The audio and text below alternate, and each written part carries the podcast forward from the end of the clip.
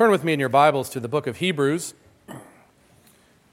Our focus today will be on the last half of chapter 3 of the book of Hebrews. This book reads much more like a sermon than it does an epistle. The writer preaches, and preaches with one center that is Christ. In fact, every sermon ought to have as, its center Christ.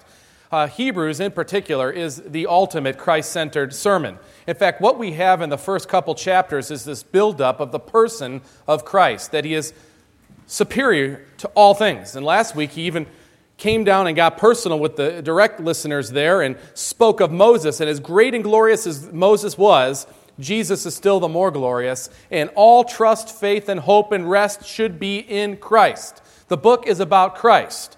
Christ. Christ. So, with that anchor, that soul anchor, the author can then challenge us with regard to our perseverance. That as you've been saved by Christ, you rest in the Lord. So now go and live like it.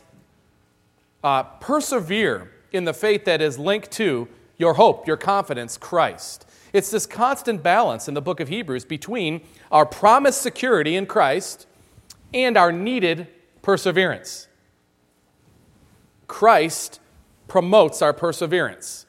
And in particular, today, the text speaks about an occasion in the past of our forefathers quoting an actual psalm, Psalm, 90, psalm 95, about a time when they hardened their hearts. And for us today, do not let your heart be hardened. Hear God's word, Hebrews 3, verses 7 through 19. Therefore, as the Holy Spirit says, today if you hear his voice, do not harden your hearts as in the rebellion on the day of testing in the wilderness, where your fathers put me to the test and saw my works for 40 years. Therefore, I was provoked with that generation and said, They always go astray in their heart. They have not known my ways. As I swore in my wrath, they shall not enter my rest. Take care, brothers, lest there be in any of you an evil, unbelieving heart, leading you to fall away from the living God. But exhort one another every day, as long as it is called today, that none of you may be hardened by the deceitfulness of sin. For we share in Christ, if indeed we hold our original confidence firm to the end. As it is said, Today, if you hear his voice, do not harden your hearts as in the rebellion. For who were those who heard and yet rebelled? Was it not all those who left Egypt led by Moses? And with whom was he provoked for forty years? Was it not with those who sinned, whose bodies fell in the wilderness? And to whom did he swear? that they would not enter his rest, but to those who were disobedient. So we see that they were unable to enter because of unbelief. Let us pray. Father, we are so grateful for your word. It speaks truth, for it is truth. Lord, I pray that our lives would be conformed to it. And I pray, Lord, that you would use this body of believers to transform this world for Christ. Pray this in Jesus' name. Amen. To this point, three chapters in now, we have seen this resounding theme of Christ is all sufficient. We have also seen several warnings now, serious and sober warnings about drifting away, about falling away, uh, about not holding fast. And I hope you recognize by now that what Hebrews is speaking of is not the high level of uh, doctrine that we refer to as election, but rather specifically to covenant communities' responsibility to respond to God. What I mean is this it is clear in the scriptures that the doctrine of election is so. And I know that there are many in our common day who will say that election simply means God looked down the quarters of time and saw that you would choose him. And then, because of that, looking ahead, then chose you. So the onus is on man. I would just say that that is wholly unbiblical. There's nothing in the scripture that remotely resembles that kind of God. In fact, if you read Ephesians 1 and 2, no amount of exegetical gymnastics will get you out of the fact that He chose us in Him before the foundation of the world. He foreknew us means He foreloved us. No does not just mean He knew of, He loved us, put His hand on us, saved us. That's the truth of election that pervades Scripture. It's the bedrock. But there are other levels in which the writers of Scripture work, the very common levels, and that's what Hebrews is about. Yes, election is true. Prove it about yourself. That's what it's saying. Election's true. We know that God has chosen some to be His, to do the good works that He has given. He will finish the work He has begun. Do the work then. Show forth your election. It's about proving our election.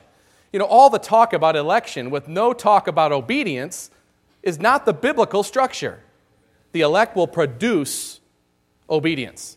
So, we as the people of God should not lose heart, should not lose the security that comes from the promises of the word, but let us not lose the fact that perseverance means to cling always and ever to Christ. It's not perseverance in perfection, it's clinging to Christ. When we cling to Christ, perseverance in the faith, your original faith, the hope, the confidence, all that all those terms he, the Hebrews writer uses. And when that happens, it will produce perseverance in our holiness. It won't might, it will. If Christ is your soul anchor, then it will produce over time the work that he has begun in you. This is the message to us, the people of God, today. It is as relevant as it ever has been. It's probably more necessary now to speak of this than at other times. Let's look at the text and look at it this way, because I think it gives us two keys, both implicitly and explicitly, to guarding against a hard heart. The first and foremost one, where we must start, is knowing the scriptures. And I want to use the word know in the biblical sense. That's a thorough integration in your mind and in your heart and in your life. Not just a, an assent, but a knowledge that is personal. And it, gives us even details as how we are to look at the Word of God. Just by the wording, we see, first of all, it is understood by the writer of Hebrews, writing under the inspiration of the Spirit Himself, but is also then quoting the inspired Word of God, showing us the necessity and sufficiency of Scripture. It is inspired, inerrant, and infallible. Where's that in the text? Look at verse 7, the first few words. Therefore, as the Holy Spirit says, today, if you hear his voice, do not harden your hearts. Notice what it does not say. It does not say, as King David wrote in Psalm 95, verses 7 through 11, which is true. This is a direct quote from Psalm 95, 7 through 11, that King David wrote. Look what it says. As the Holy Spirit says, the Holy Spirit used David to pen Scripture. That's inspiration. That is the doctrine of inspiration. God breathes out his word, and he utilized a human agent to pen scripture. So David's not the primary author of Psalm 95, is he? The Holy Spirit says, and then the quote of Psalm 95 follows. This doctrine is crucial, brothers and sisters. In fact, no pastor should even get in a pulpit if he doesn't believe it. He's wasting his time. I don't have anything to give you from my very limited pool of wisdom. But I have confidence that as I come as a 33 year old relative punk in the ministry and give you scripture, I recognize that the scripture has the sufficiency, it has the effect. That's why I stand up here, because I think it's God breathed. Sit down if you don't, is what I say to anyone who wants to get in the pulpit and actually speak a word from God and not think of the scriptures in the way that the scripture thinks of itself, is the way God has revealed it to be. In fact, one of my favorite exhortations, biblical exhortations, is when Paul's writing to a young pastor, probably a pastor similar in age to me, maybe even a little older, Timothy. And Timothy had to be a bit overwhelmed. Here he is with the apostles working around. I mean, that's his example to aspire to. And they're around preaching. They come fill in his pulpit one time, and then he's got to get up the next Sunday. Can you imagine that? After Paul. And so here's Timothy uh, receiving an exhortation from Paul. And look what Paul says. He doesn't say, Timothy, really, really rest hard on that book that I gave you that tells you how to be successful in ministry. Really pay attention to chapter 7. It'll give you all sorts of other footnotes that you can follow of successful ministers who will help you grow your church. No, instead, this is what Paul thinks is most important for Timothy to grasp. He says, And how from childhood you have been acquainted with the sacred writings, which are able to make you wise for salvation through faith in Christ Jesus. All scripture, Timothy, is breathed out by God and profitable for teaching, for reproof, for correction, for training in righteousness. There's no greater encouragement to me, a fallible person, to hear that come from the apostle that it's the word that's profitable for teaching, reproof, for exhortation. The word of God is inspired, it's from the Holy Spirit, it's directly the revelation of God. And this is not new in Scripture, it doesn't just happen once. Peter says it also. And Peter, of all people, firsthand knowledge in hearing Peter and the Lord Jesus talk. Listen to what he says regarding the word and its sufficiency, its primacy. He says, And we have something more sure, Peter says in the world of Greek philosophy. We have something more sure, Peter says the prophetic word, to which you will do well to pay attention, as a, to a lamp shining in a dark place, until the day dawns and the morning star rises in your hearts. Peter goes on. Knowing this, first of all, no prophecy of Scripture comes from someone's own interpretation. For no prophecy was ever produced by the will of man. But men, and he describes inspiration perfectly, but men spoke from God as they were carried along by the Holy Spirit. The Holy Spirit uses the unique personalities of the writers of Scripture, guards the Scripture from their error, and inspires it and gives us a very Word of God so we know we have the Word. Therefore, it is without error if it's inspired, and if it's without error, then it's trustworthy, it's infallible. This is the bedrock to keeping a soft heart. You could talk all the psychological babble you want, but you will not have a soft heart if you are not immersed in the Word, the supernatural, life giving, life changing Word of God. That is the start of keeping a soft heart and guarding against a hard one. And I understand that every age has had its critics. You all know them. In fact, the well known French philosopher Voltaire did, in fact, say, in another century, there will be no Bible on earth. The problem is, Voltaire wrote that in the 18th century. At last check, we're in the 21st century. Now, between you and the pew and the classrooms in this building, I'll bet we can come up with no less than 300 Bibles. Where's Voltaire? It's also true that the early American philosopher who was lauded, especially in the secular education of our day, Thomas Paine, wrote a book called The Age of Reason.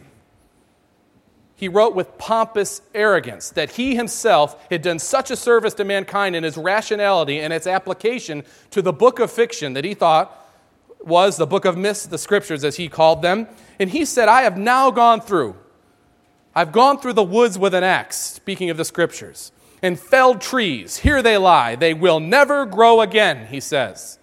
And newsflash for Thomas Paine the fruit of the Word of God continues to blossom. And this is because it's inspired, it's inerrant, and it's infallible. It is given to us by the Spirit, and it continues today after He is long, long gone.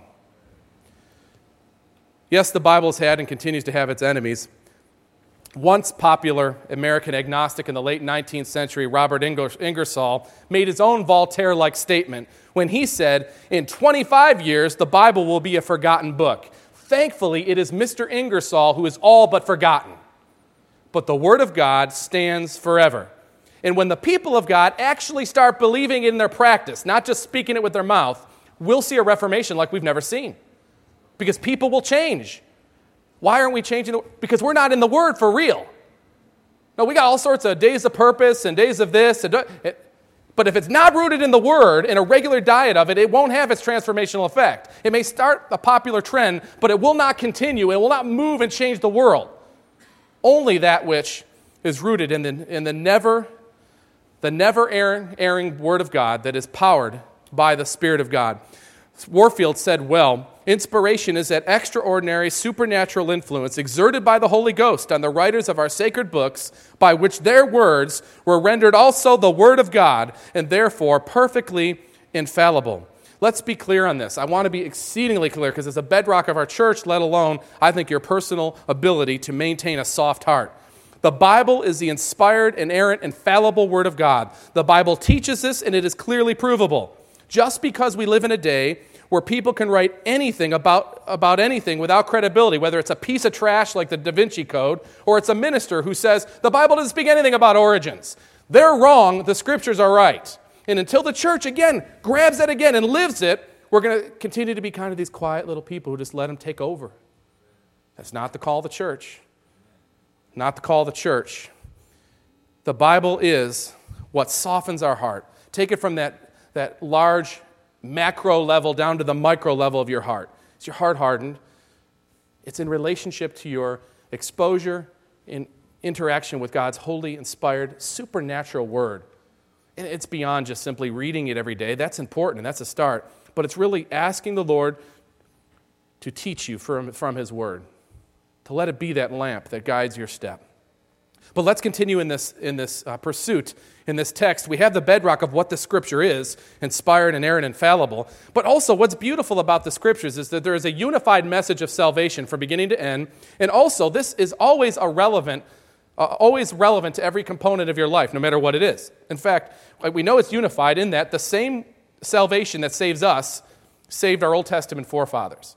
They look forward to the Redeemer's coming and trusted in, in, God's provision of the Redeemer. We look back at God's provision of the Redeemer. But the same ethical codes are true to us as they were to them. They didn't get saved by works and following the law. They were saved, or they're God's people, and they lived accordingly. And the same thing is true for us today. We're saved by God's grace, and then by God's grace, we live according to His law. That's the same unified message. So, this is important. When the writer quotes Psalm 95, we can see that that particular account with the Israelites in the wilderness is directly applicable to you. Because you could have the same thing happen to you. Don't let your hearts get hardened. That's what it's saying, and it's just as applicable to you as it was to them way back when. Look at the text and the exact quote from Psalm 95. It's to you, brothers and sisters. Therefore, as the Holy Spirit says, today if you hear his voice, do not harden your hearts as in the rebellion, on the day of testing in the wilderness, where your fathers put me to the test and saw my works for forty years.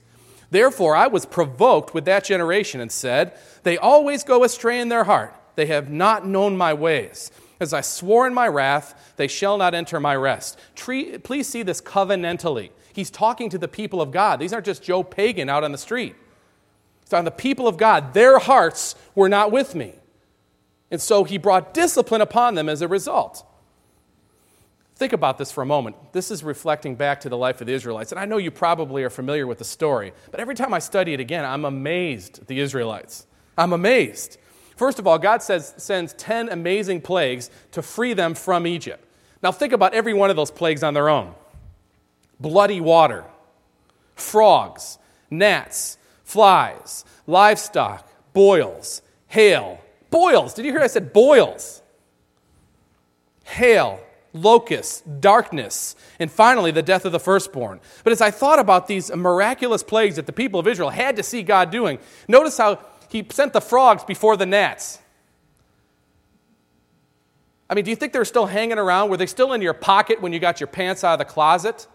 I mean, these are, these are holistic plagues that hit everybody and sent a similar message to everyone. Pharaoh himself, who probably slept with frogs in his bed.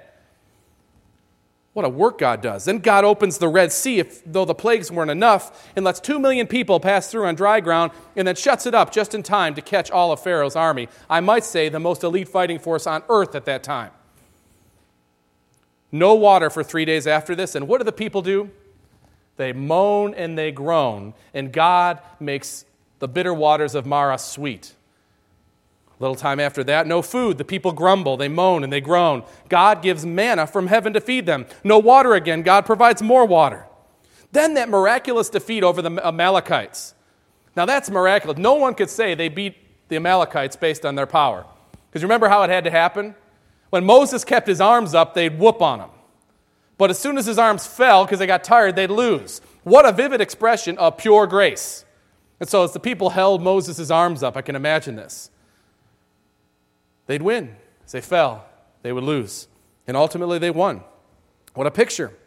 Then God leads them to Sinai and gives them an identity as a people. They were slaves, now they're a people. Now they're given a law. Eventually, they'll be given land, but now they're given a law, a glorious law. They're given explicit instructions about how to worship. There's a tabernacle design in those, in those words in Exodus. There's the design for the priestly order, the design for how to make the Ark of the Covenant, all prefiguring the Messiah who would come. All of this vivid, vivid revelation for them to know how God would save them ultimately. God with us as the concept is there. How do they respond while Moses is going to get the bulk of this revelation? Do they prepare by, by prayer and fasting? By getting together and speaking with one another the truths of God's word? Are they focusing on God's word at this time? No, they're burning their jewelry up to make a golden cow to bow down to. Amazing stories. God delivers them to the brink of the promised land, literally within eyeshot. He sends in 12 spies for the purpose of what? Figuring out how they might take the land, not if they should take the land. And what do 10 of them come back? They come back discouraging the whole body of believers by telling them, I don't know about God's promises, but I know about the giants. And we can't get in there. After all this, This is what Psalm 95 speaks of.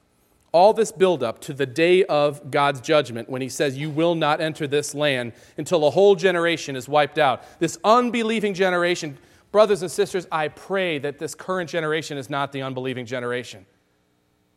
We, we make this, this should not be so, and it should not be for the people of God. But this whole generation, thousands of funerals later, before they're actually able to take the promised land. What a picture. Today, if you hear his voice in verse 7, do not harden your hearts as in the rebellion on the day of testing in the wilderness, where your fathers put me to the test and saw my works for 40 years. Therefore, I was provoked with that generation and said, They always go astray in their heart. They have not known my ways. I've sworn my wrath, they shall not enter my rest. But I don't know about you, brothers and sisters. Every time I read that, I just think to myself, man, am I glad I'm not the Israelites. I mean, I don't do that. I mean, aren't you glad you're not as bad as they are? I mean, we don't doubt the goodness of God ever, right, brothers and sisters? We never grumble against God's leaders, do we? Do we? We never complain about the provisions God has graciously given us. I'm so thankful that we're not like them. We never forget the great wonders that God has wrought. Never mind that we have a whole lot more of them to see than they did, but that's probably why we are so faithful, right? We never worship idols. Whew.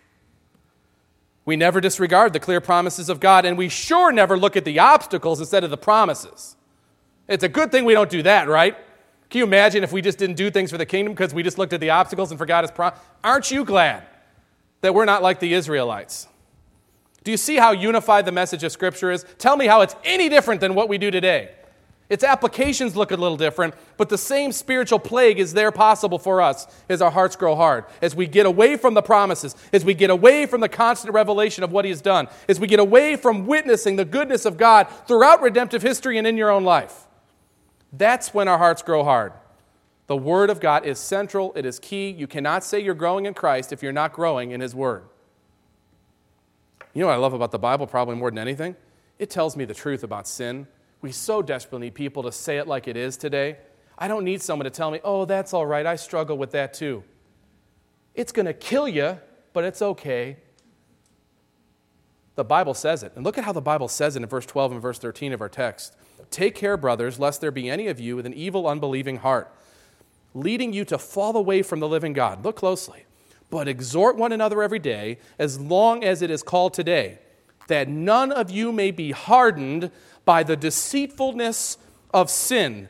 There are few better phrases in all of the scriptures to speak of sin. The deceitfulness of sin. That's shooting straight you know, there's a notion about certain sinful activities that says that they're fun and gratifying. In fact, I've heard people who've lived terribly immoral lives before coming to Christ, and in a weak moment, they might say something like, I used to have fun, but now I can't do that anymore. Do you see how deceitful sin is? They were once almost going to die, but that was fun. Now, I know any one instance of sin could feel good, right? But if you know anything about sin, you know that sin because it's not the will of God, it's not by design.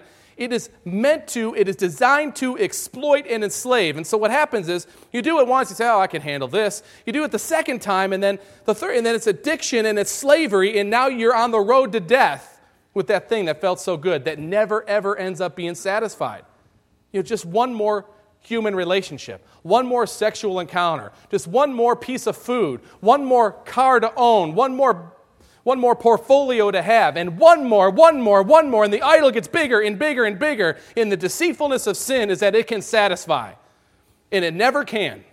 It never can. And the scripture tells you that straight up. It doesn't pull any punches. This is what will happen if you head down that road.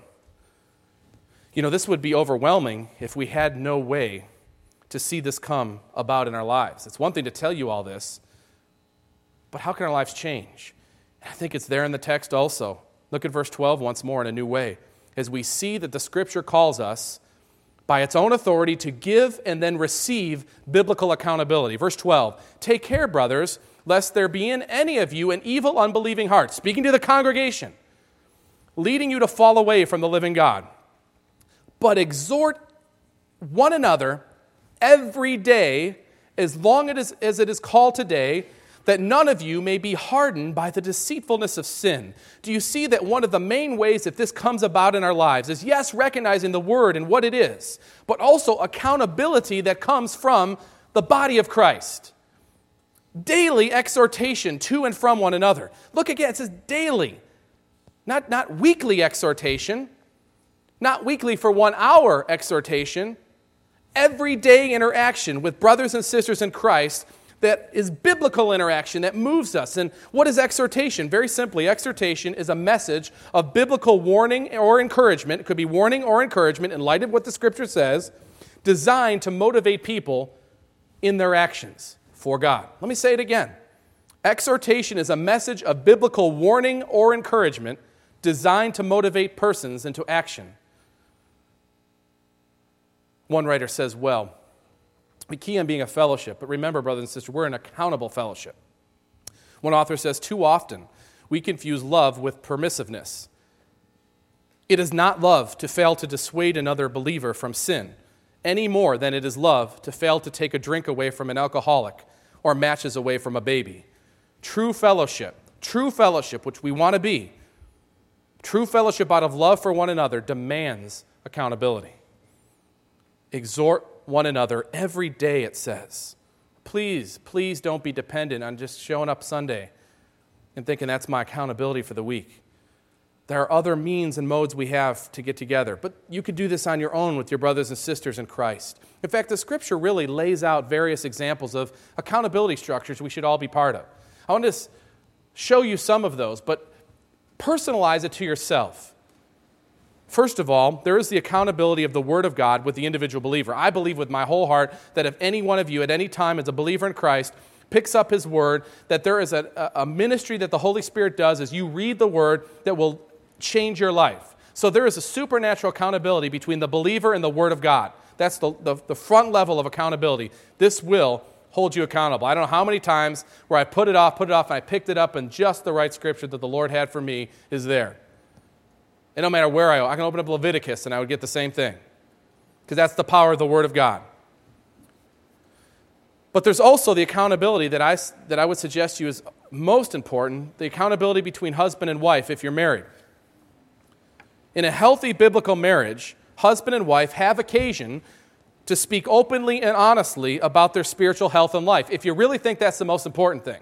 Not about the activities of the kids, what the bank account says, what your schedules for the week, but first and foremost, what the spiritual health of you and your family is. There has to be occasion for a healthy couple to have that interaction. My wife should be comfortable saying to me, I know you want to lead our family in the right way, but you've been letting our family worship time slip. I know you're busy. I know you're doing a lot of important things for the kingdom. But the most important thing God gives you for the kingdom is me and your children. She should be comfortable saying that to me, and I should be comfortable receiving that exhortation in a healthy setting. In the same way, she should be comfortable with me saying that in your day, I'd like to have some say in how you ordered your time. I'd like to share, talk with you about how this time can be spent for your own discipleship and for the development of our children. And there shouldn't be a defensiveness about, don't tell me how to spend my day or any of the things that we might do as individuals in a marriage relationship. We're both for the same purpose, the glory of God, and His glory shown through our family and through the world. So, this accountability in its right health can be one of the most po- powerful ways that we see transformation. I fear that because that is often weakened, that the rest of the forms of accountability I mentioned get swept under the rug. Because if you're weak there, it's going to work its way out in the rest of the things you do, because you're going to feel like a hypocrite. I get up telling you all how to do family devotion together when if my wife knows I'm not doing them in my house. I mean, what, do I, what will I eventually do? I'll just quit telling you to do it.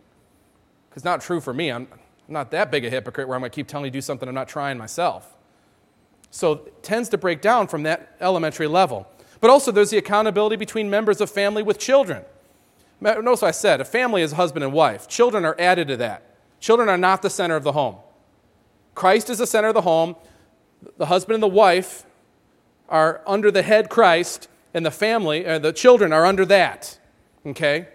And so, accountability between members of the family with children really can produce incredible spiritual results. In fact, I am learning already from my youngest two year old just, just things about God's word and how it works itself out in our lives. And my older son is, is able to confront me in his own young way about inconsistencies that he might see.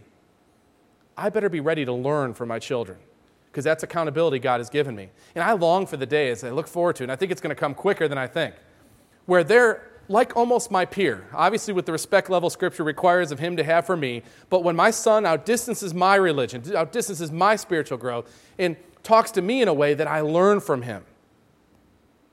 And it works every which way within the relationships you have within your household. But also, there's the accountability, which is spoken of most in Scripture, the accountability that we have between members of a local body of believers. The church is an accountable fellowship. We are related because of Christ. Christ and whatsoever he commands is what brings us under one heading. We hold each other accountable in an official way when you become a member of the church. You take a vow that you'll submit to the leadership of the church. That's the formal way in which we try to encourage, exhort, and discipline if needed. But also, we hold each other accountable in more private ways, making personal relationships with one another in the body of believers.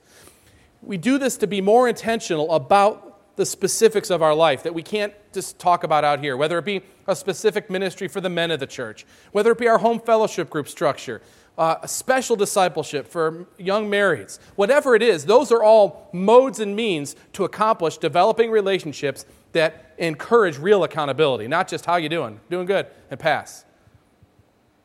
And it's really, don't complain that the church doesn't have the program. You know what the Bible says. Find those people in your life at these various levels. In fact, I found in my own life that I have mentors from the past that I feel I owe a certain report to on a, on a regular basis. I have a pastor I've spoken of often, Pastor Ben. He knows me as, as good as any human being probably knows someone, at least as, a, as an understudy. He knows what problems I have, he knows what temptations uh, assail me. And so when we talk, and it's not often, maybe once a month, I promise you that he goes right for what needs to be said to see how I'm doing. And I owe him, as my spiritual mentor, to explain to him what's happening in my life. Uh, it breaks down in all sorts of levels. I have at least one person in my life that knows most of it. Pastor Nathan obviously is more to me than just a co-worker in the faith, and I wouldn't even call him my best friend because he's really my brother in the ministry. Not just as brothers in Christ. My kids call him Uncle Nathan. Okay, he knows as much. He's the only one I trust this way, to be honest with you, because we've known each other for so long. But he has, he gets, you know, he gets my internet report you know, my Covenant Eyes report that tells him everywhere I've ever gone. In fact, this morning before I preached, he goes, I got your report. I'm like, uh oh, is there something I need to know? He called me in the office and we went scroll through the last week. I was embarrassed about the 85 hits at ESPN.com, but nevertheless, I have an accountability that when I go to the computer, for instance, and this is one way it works itself out, but men, that's a huge way. Uh, when I go to it, I know someone's going to look at all this. And it holds me accountable because I'm a sinner who left on my own, I don't even want to know what I do. Accountability. Do you have that person in your life? I can speak particularly for the men. If you don't, you need to get someone. If you don't, you need to get someone. It's true across the board. I say all this to you to recognize that the Scripture lays out in grand form and in high doctrine what the Scripture is. But it also says very simply, every day exhort one another. How is that working itself out? In your interaction with your brothers and sisters in Christ. And I would commit to you, I would commit to you seriously that there, the stakes could not be higher. Look at the last portion of the text, verse 13 to the end. Exhort one another every day, as long as it is called today, that none of you may be hardened by the deceitfulness of sin. For we share in Christ, if indeed we hold our original confidence firm to the end. See this balance between Christ, our security, in our necessary perseverance. As it is said, today, if you hear his voice, and I say this to you, if you hear his voice, do not harden your hearts as in the rebellion. For who were those who heard and yet rebelled? Was it not those who left Egypt led by Moses? In other words, was not those who saw the plagues, the one who saw the sea open up? We've seen it too, brothers and sisters. We've seen it too. And with whom was he provoked for 40 years? 40 years. Was it not with those who sinned, whose bodies fell in the wilderness? And to whom did he swear that they would not enter his rest, but to those who were disobedient? You see what's at stake. So we see that they were unable to enter because of unbelief. By God's grace, let's not let each other enter anywhere because not enter anywhere because of unbelief. If you love one another, exhort one another daily we need it daily. The genuineness of your faith, my dear brothers and sisters, is revealed by your receptivity to the Word of God and the direction it gives. And ultimately, this is the way the Scriptures and the accountability of God's people. The, this is the way that we keep soft hearts instead of growing hard hearted. Let us pray. Lord, we thank you for giving us your word as a guide, as our, as our life lesson plan. And Lord, I pray that we would live this out amongst the body of believers here called Redeemer.